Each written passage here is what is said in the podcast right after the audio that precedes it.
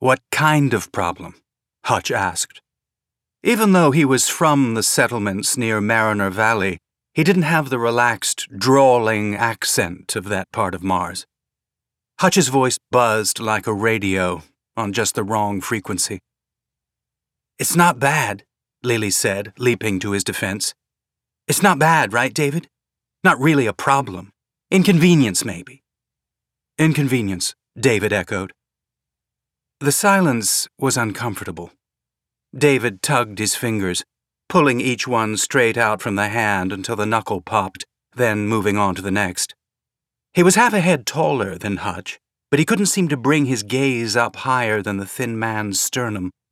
In 2 months, David would be 16, but he felt about 6. Hutch's meetings were always in small rooms, away from the main passages and corridors.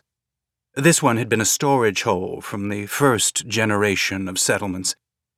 The walls were the polished stone of Mars, covered with a clear, insulative ceramic that was starting to bubble and gray with age.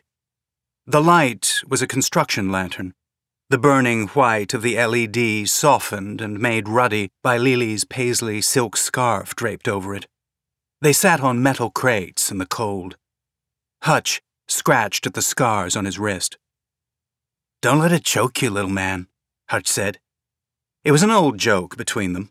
David's family were Polynesian before they were Martian, and between genetics and growing up at barely over a third of Terran G, David was over 2 meters tall and leaning toward pudgy. "Just say what it is. You got a bad batch, right?" "No, nothing like that. The batch is fine. It's just my Aunt Bobby's come to live with us for a while.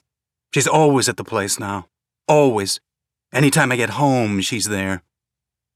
Hutch frowned and tilted his head.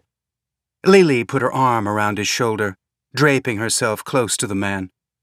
Hutch shrugged her back, but not off. "She knows you're cooking?" "She doesn't know anything," David said. "She just lifts weights and watches video feeds all day." "Lifts weights?" Hutch asked. There was an undercurrent of amusement in his voice that made David's guts unknot. He risked a glance at the thin man's tea-brown eyes. "She used to be a Marine." "Used to be?" "Something weird happened. She sort of quit." "So, not a Marine anymore. And now what is she?" "Just a fucking inconvenience," David said.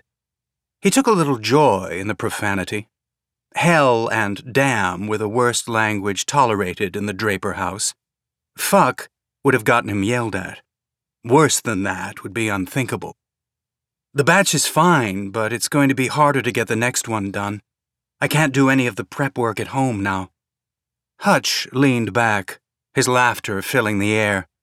Lily's face relaxed, all the little worry lines vanishing back into the eggshell smoothness of her skin. "Shit," Hutch said.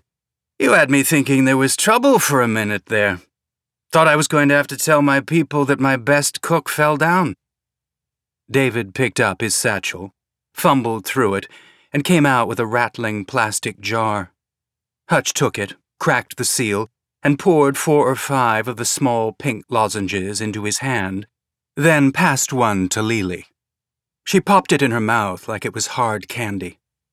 The 2,5-dimethoxy-4n-propyltheophenylethylamine was a serotonin receptor agonist that broke down into, among other things, a 2,5-desmethoxy derivative that was a monoamine oxidase A inhibitor. The euphoric effects would start to tighten Lily's joints and lift her mood in the next half hour. The hallucinations wouldn't kick in for an hour, maybe an hour and a half, and then they'd last her through the night. She rattled the lozenge across the back of her teeth with her tongue, grinning at him.